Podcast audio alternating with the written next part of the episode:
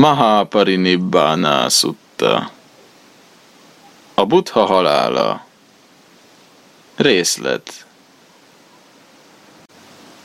Amikor a magasztos elegendőnek látta a nádikában töltött időt, szólt a tiszteletre méltó Ánandának. Induljunk, Ánanda, menjünk Vészáliba. Igen, uram, válaszolta engedelmesen a magasztosnak a tiszteletre méltó Ánanda. Ekkor a magasztos nagyszámú szerzetes kíséretében útra kelt Vészáliba. Ott egy ideig Vészáliban tartózkodott a magasztos Ambapáli ligetében. Ambapáli táncosnő hírét vette. A magasztos Vészáliba érkezett, Vészáliban tartózkodik, az én mangóligetemben. Ekkor Ambapáli táncosnő befogatott pompásnál pompásabb kocsikba, maga is felszállt az egyik pompás kocsira, és pompásnál pompásabb kocsikon kihajtatott Vészáliból Mangóligetébe hajtatott. Ameddig kocsi út volt, kocsi ment, majd leszállt a kocsiról, és gyalog ment tovább a magasztoshoz. Odaérkezve köszöntötte a magasztost, és leült előtte. A magasztos a tanról szóló beszédekkel oktatta, buzdította, serkentette, örvendeztette az előtte ülő Ambapáli táncos nőt. Ezután Ambapáli táncos nő, akit a magasztos a tanról szóló beszédekkel oktatott, buzdított, serkentett, örvendeztetett, így szólt a magasztoshoz. Fogadja el meghívásomat a magasztos holnapi ebédre a szerzetesek gyülekezetével együtt. A magasztos hallgatással fejezte ki beleegyezését. Miután a magasztos evett és befejezte az étkezést, Ambapáli táncos nő fogott egy alacsony széket és leült előtte. Amikor leült, így szólt a magasztoshoz Ambapáli táncos nő. Uram, ezt a ligetet Buthának és a szerzetesek közösségének ajándékozom. A magasztos elfogadta a ligetet. Amikor a magasztos elegendőnek látta az Ambapáli ligetében töltött időt, szólt a tiszteletre méltó Ánandának. Induljunk, Ánanda, menjünk Béluva faluba. Igen, uram, válaszolta engedelmesen a magasztosnak a tiszteletre méltó Ánanda. Ekkor a magasztos nagyszámú szerzetes kíséretében útra kelt Béluva faluba. Ott egy ideig Béluvában tartózkodott a magasztos. Itt a magasztos a szerzetesekhez fordult. Szerzetesek, induljatok Vészáli vidékére, és igyekezzetek barátságos, kellemes, tetszetős helyet keresni az esős évszakra. Én itt, Béluva faluban akarom eltölteni az esős évszakot. Igen, urunk, válaszolták engedelmesen a magasztosnak a szerzetesek, és Vészáli vidékén igyekeztek barátságos, kellemes, tetszetős helyet keresni az esős évszakra. A magasztos Béluva faluban töltötte az esős évszakot. Az esős évszak idején súlyos rosszul fogta el a magasztost. Halálos, heves fájdalmai támadtak. A magasztos mindezt eszméleténél maradva, világos tudattal, panasz nélkül viselt el, és így szólt magában. Nem volna helyes, ha az engem kiszolgálók értesítése nélkül, ha a szerzetesek közösségének megtekintése nélkül távoznám a nirvánába. Inkább erővel eltávoztatom magamtól ezt a betegséget, és az életerőt visszatartva magamban várakozom. Ekkor a magasztos erővel eltávoztatta magától a betegséget, és az életerőt visszatartva magában várakozott. Ekkor elmúlt a magasztos betegsége. Amikor elmúlt a magasztos betegsége és megszűntek fájdalmai, kilépett az épületből, és az épület árnyékos oldalán leült az oda készített ülőhelyre.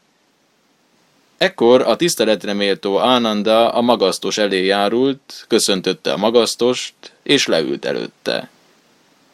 Előtte ülve így szólt a magasztoshoz a tiszteletre méltó Ánanda. Uram, örvendetes, hogy a magasztos jobban van. Uram, öröm, hogy a magasztos jobban érzi magát. Uram, a magasztos rosszul létekor az én testem is, mintha részegítő italtól ittasodott volna meg. Nem láttam az égtájakat, és a tanításokra sem tudtam gondolni. Csupán egyben bizakodtam, uram, nem fog a magasztos a nirvánába távozni, mielőtt a szerzetesek közösségéről még egyszer rendelkeznék. Mit várhat még tőlem a szerzetesek közössége Ánanda? Feltártam a tant Ánanda, és nem tettem különbséget belső és külső között. A beérkezett nem szorította markába tanításait Ánanda. Ha valaki ezt gondolja, nekem kell a szerzetesek közösségét vezetnem, vagy reám van bízva a szerzetesek közössége, az esetleg rendelkezhetik a szerzetesek közösségéről. A beérkezett nem gondolja ezt. Nekem kell a szerzetesek közösségét vezetnem, vagy reám van bízva a szerzetesek közössége. Így tehát, Ánanda, milyen vonatkozásban rendelkezhetnék még a beérkezett a szerzetesek közösségéről? Én most már megtört, koros, öreg ember vagyok, életutam végét járom, 80. évemet töltöm. Mint ahogyan Ánanda a rozoga szekér akadozva vonszolja magát, ugyanolyan akadozva vonszolja magát a beérkezett teste.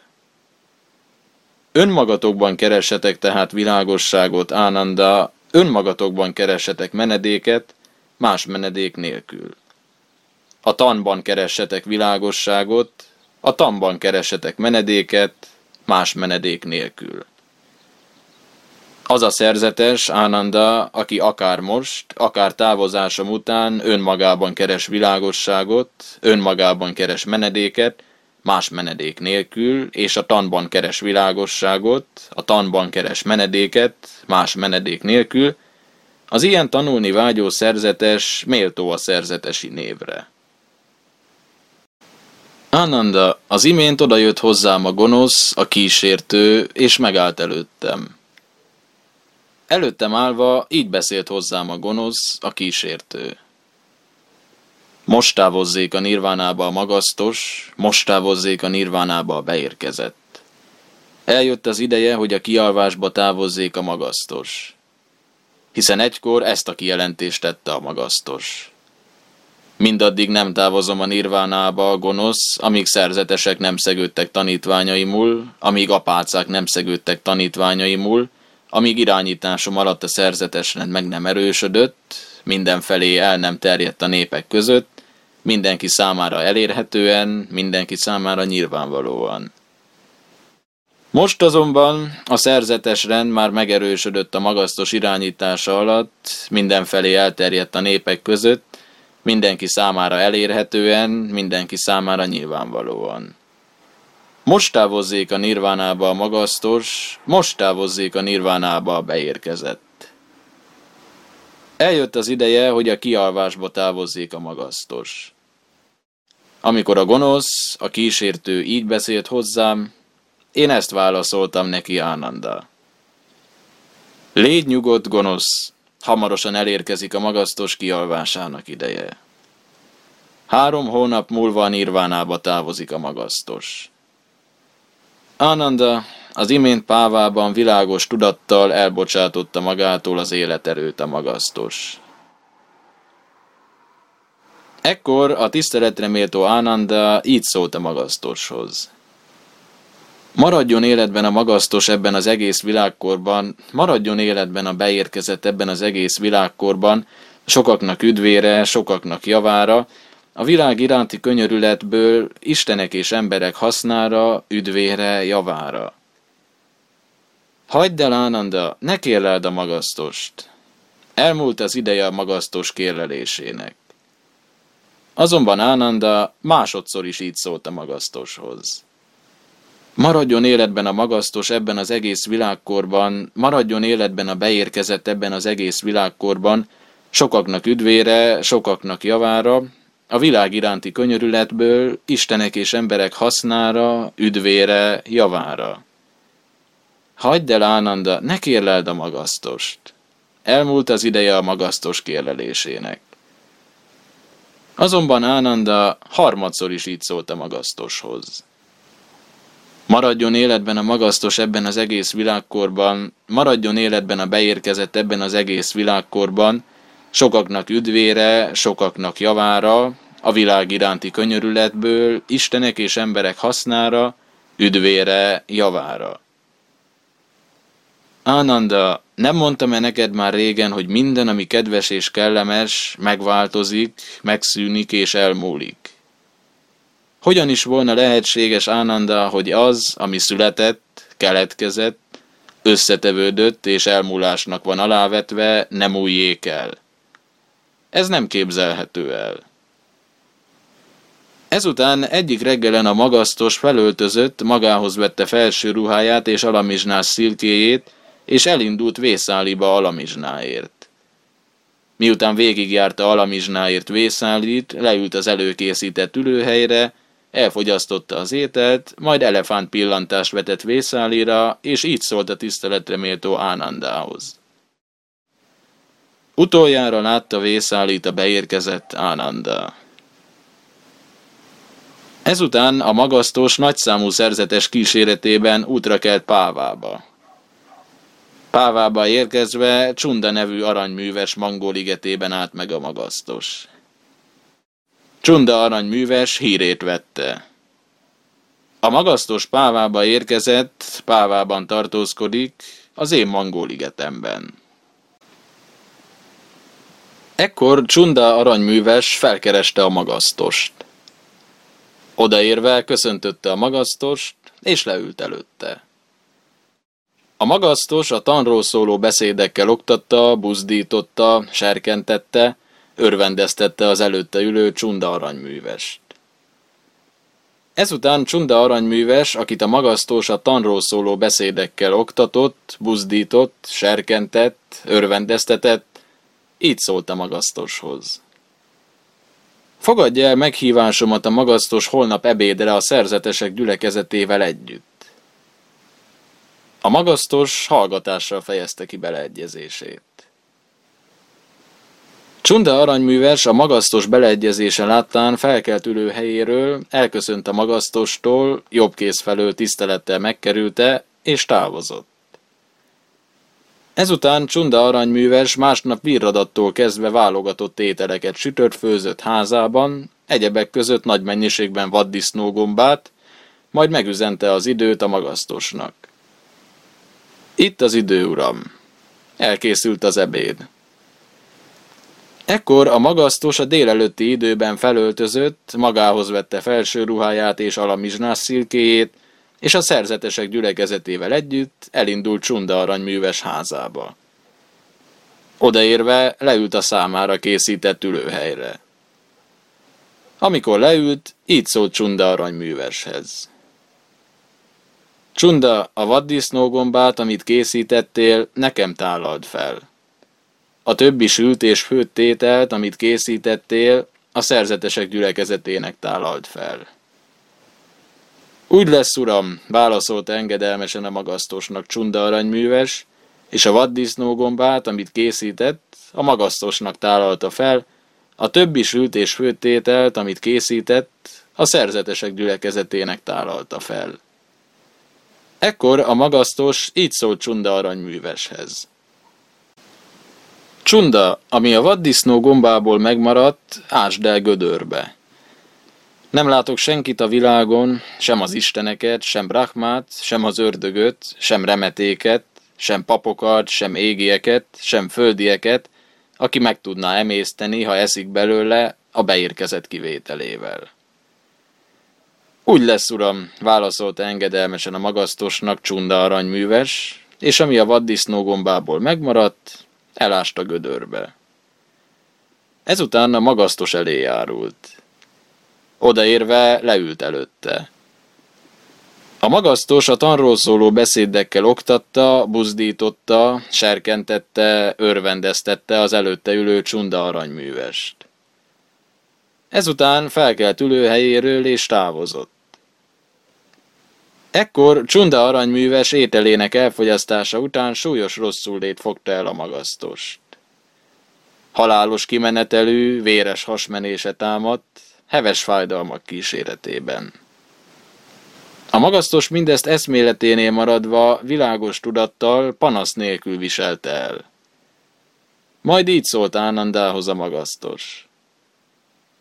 Induljunk, Ánanda, menjünk Kuszinárába. Igen, uram, válaszolta engedelmesen a magasztosnak a tiszteletre méltó Ánanda. Így hallottam. Mikor a szent megette csunda ételét, elfogta kínzó rosszul lét, halálos végű gyötrelem. Mikor a vaddisznógombát megette, súlyos betegségbe esett a mester. Kiürült testtel a magasztos így szólt. Induljunk Kuszinárá városába. Ekkor a magasztos, nagyszámú szerzetes kíséretében útra kelt a Hiranyavati folyó túlpartján fekvő Kuszinára vidékére, a Mállák szála erdejébe. Amikor odaérkeztek, szólt a tiszteletre méltó Ánandának. Kedves Ánanda, készíts fekhelyet, fejjel észak felé, két egymás mellett nőtt szál a fa között.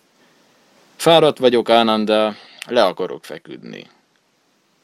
Igen, uram, válaszolta engedelmesen a magasztosnak a tiszteletre méltó Ánanda, és két egymás mellett nőtt szállafa között fekhelyet készített, fejjel észak felé. A magasztos lefeküdt jobb oldalára, két lábát egymásra helyezve, mint az oroszlán, teljes öntudatban.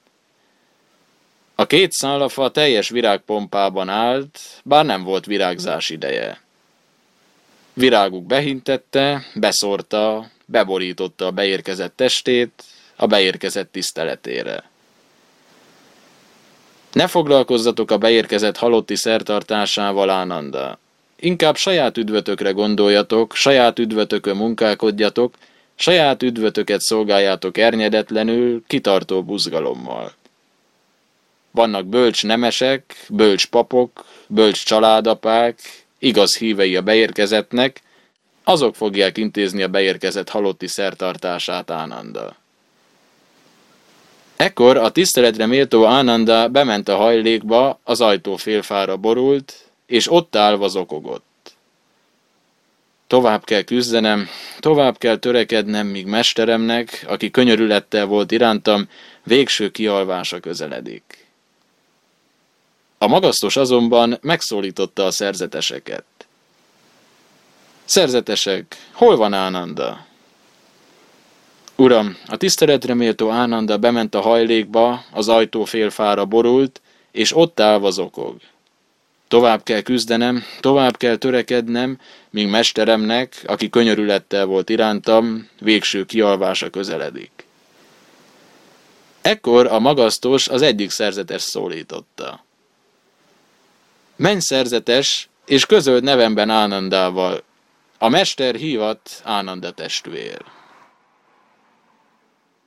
Igen, uram, válaszolta engedelmesen a magasztosnak a szerzetes, felkereste a tiszteletre méltó Ánandát, és szólt neki. A mester hívat Ánanda testvér. Úgy legyen, testvér, válaszolta a szerzetesnek a tiszteletre méltó Ánanda, a magasztos elé járult, köszöntötte a magasztost, és leült előtte. A magasztos így szólt az előtte ülő Ánandához. Hagyd el, Ánanda, ne búslakodjál, ne siránkozzál. Nem mondtam-e neked már régen, hogy minden, ami kedves és kellemes, megváltozik, megszűnik, elmúlik? Hogyan is volna lehetséges, Ánanda, hogy az, ami született, keletkezett, összetevődött és elmúlásnak van alávetve, nem újjék el? Ez nem képzelhető el. Sokáig szolgáltad a beérkezettet Ánanda, szerető tettekkel, határtalan barátsággal és odaadással, szerető szavakkal, határtalan barátsággal és odaadással, szerető gondolatokkal, határtalan barátsággal és odaadással. Te jót cselekedtél, Ánanda. Folytasd tovább elmélkedésedet, nem sokára megszabadulsz minden indulattól. Ezután a magasztos így szólt a tiszteletre méltó Ánandához. Lehetséges, Ánanda, hogy valamelyik kötök ezt gondolja. Tanítóját vesztette a tanítás, nincs többé mesterünk. Azonban nem szabad így gondolkoznotok, Ánanda. A tan és a szerzetesi fegyelem, amelyre oktattalak és tanítottalak, az legyen mesteretek eltávoztom után Ánanda. Ekkor a magasztos megszólította a szerzeteseket. Lehetséges szerzetesek, hogy valamelyik szerzetesnek kétségei vannak, vagy eltérő véleménye van a butháról, vagy a tanról, vagy a gyülekezetről, vagy az útról, vagy az elindulásról. Kérdezzetek szerzetesek, hogy utólag meg ne bánjátok. Jelen volt előttünk a mester, és mi nem tudtuk a magasztostól jelenlétében megkérdezni. A megszólított szerzetesek azonban hallgattak. A magasztos másodszor is megszólította a szerzeteseket. Lehetséges szerzetesek, hogy valamelyik szerzetesnek kétségei vannak, vagy eltérő véleménye van a butháról, vagy a tanról, vagy a gyülekezetről, vagy az útról, vagy az elindulásról. Kérdezzetek, szerzetesek, hogy utólag meg ne bánjátok. Jelen volt előttünk a mester, és mi nem tudtuk a magasztostól jelenlétében megkérdezni. A megszólított szerzetesek azonban másodszor is hallgattak. A magasztos harmadszor is megszólította a szerzeteseket. Lehetséges szerzetesek, hogy valamelyik szerzetesnek kétségei vannak, vagy eltérő véleménye van a butháról, vagy a tanról, vagy a gyülekezetről, vagy az útról, vagy az elindulásról. Kérdezzetek, szerzetesek, hogy utólag meg ne bánjátok. Jelen volt előttünk a mester, és mi nem tudtuk a magasztóstól jelenlétében megkérdezni. A megszólított szerzetesek azonban harmadszor is hallgattak. Ekkor a magasztos így szólt a szerzetesekhez. Lehetséges szerzetesek, hogy a mester iránti tiszteletből nem mertek kérdezni. Akkor kérdezzen a barát a barátja helyett szerzetesek. A megszólított szerzetesek azonban hallgattak. Ekkor a tiszteletre méltó Ananda így szólt a magasztoshoz. Uram, csodálatos dolog, uram, bámulatos dolog ez. Meg vagyok győződve, uram, hogy ebben a közösségben nincs egyetlen szerzetes sem, akinek kétségei volnának, vagy eltérő véleménye volna a butháról, vagy a tanról, vagy a gyülekezetről, vagy az útról, vagy az elindulásról. Meggyőződésből beszéltél, Ánanda. A beérkezett ellenben tudja Ánanda, hogy ebben a közösségben nincs egyetlen szerzetes sem, akinek kétségei volnának, vagy eltérő véleménye volna a butháról, vagy a tanról, vagy a gyülekezetről, vagy az útról, vagy az elindulásról mert az itt lévő 500 szerzetes közül a legutolsó szerzetes is belépett a folyamba, nem fog alacsonyabb létben születni, biztos irányban halad, minden gondja a megvilágosodás. Ezután a magasztos a szerzetesekhez fordult. Szerzetesek, még egyszer figyelmeztetlek, a létező dolgok elmúlók, ernyedetlenül törekedjetek. Ezek voltak a beérkezett utolsó szavai. Ekkor a magasztos az első révületbe emelkedett. Az első révületből kiemelkedve a második révületbe emelkedett. A második révületből kiemelkedve a harmadik révületbe emelkedett. A harmadik révületből kiemelkedve a negyedik révületbe emelkedett. A negyedik révületből kiemelkedve a tér végtelenségének állapotába emelkedett. A tér végtelensége állapotába olvadásból kiemelkedve a tudat végtelenségének állapotába emelkedett. A tudat végtelensége állapotába olvadásból kiemelkedve a semmiség állapotába emelkedett a semmiség állapotába olvadásból kiemelkedve a sem érzékelés, sem érzéketlenség állapotába emelkedett. A sem érzékelés, sem érzéketlenség állapotába olvadásból kiemelkedve az érzékelés és észlelés megszüntetésébe emelkedett. Ekkor a tiszteletre méltó Ánanda így szólt a tiszteletre méltó Anuruddhához. Anuruddha úr, elkövetkezett a magasztos végső kialvása. Nem, Ánanda testvér, még nem következett el a magasztos végső kialvása, csak az érzékelés és észlelés megszüntetésébe emelkedett. Ekkor a magasztos az érzékelés és észlelés megszüntetésébe olvadásból kiemelkedve a sem érzékelés, sem érzéketlenség állapotába emelkedett. A sem érzékelés, sem érzéketlenség állapotába olvadásból kiemelkedve a semmiség állapotába emelkedett. A semmiség állapotába olvadásból kiemelkedve a tudat végtelenségének állapotába emelkedett. A tudat végtelensége állapotába olvadásból kiemelkedve a tér végtelensége állapotába emelkedett. A tér végtelensége állapotába olvadásból kiemelkedve a negyedik révületbe emelkedett. A negyedik révületből kiemelkedve a harmadik révületbe emelkedett. A harmadik révületből kiemelkedve a második révületbe emelkedett. A második révületből kiemelkedve az első révületbe emelkedett. Az első révületből kiemelkedve a második révületbe emelkedett. A második révületből kiemelkedve a harmadik révületbe emelkedett. A harmadik révületből kiemelkedve a negyedik révületbe emelkedett. A negyedik révületből kiemelkedve közvetlenül elkövetkezett a magasztos végső kialvása, nirvánája. A magasztos végső kialvásakor a kialvás pillanatában nagy földrengés támadt, félelmes, rémítő és mennydörgés dübörgött. A magasztos végső kialvásakor, a kialvás pillanatában Brahma, a teremtő, ezt a verset mondta. A testi lét ruhájából minden élő kivetkezik, úgy, amiként kihúnyt végleg a bölcs, a megvilágosult. Páratlan tanító mester, az önmagán uralkodó. A magasztos végső kialvásakor, a kialvás pillanatában Indra, az Istenek királya ezt a verset mondta. Keletkezik, s el is múlik, nem örök, ami létezik. És ha a lét feloldódik, fő boldogság a megszűnés. A magasztos végső kialvásakor, a kialvás pillanatában a tiszteletreméltó Ánanda ezt a verset mondta. A mindenséget átjárta a borzadály, a félelem, mikor a megvilágosult a nirvánába távozott. Ekkor a kuszinárái mallák megkérdezték a tiszteletre méltó Ánandától.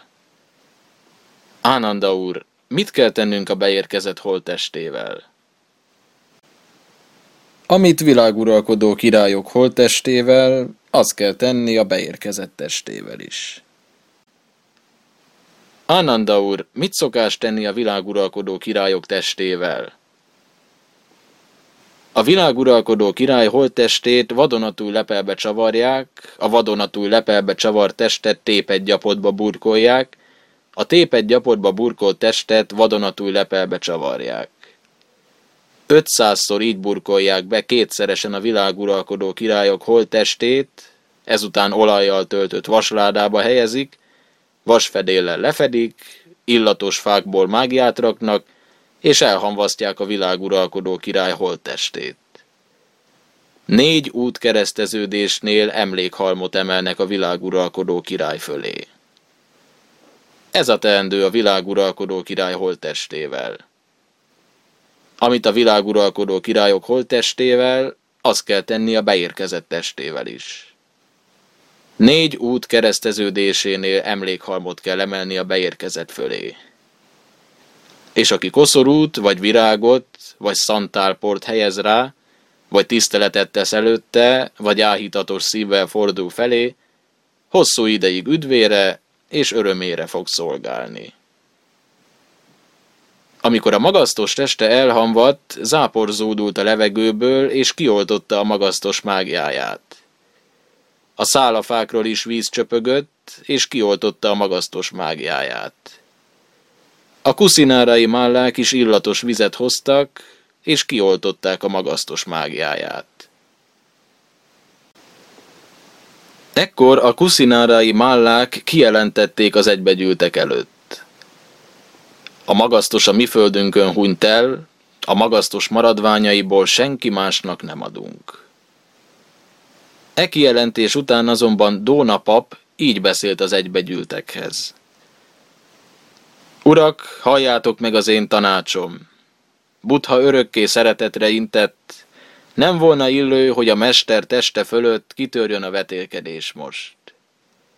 Az összesek közt, akik egybegyűltek, elosztom nyolc részre a csontmaradványt. Minden égtájon egy sírhalom álljon, hiszen minden nép tiszteli a látót. Így tehát nyolc emlékhalom van a maradványok fölött, kilencedik a hamveder fölött, tizedik a mágia hamuja fölött. Így történt egykoron. Hódolat annak a magasztosnak, szentségesnek, tökéletesen megvilágosultnak.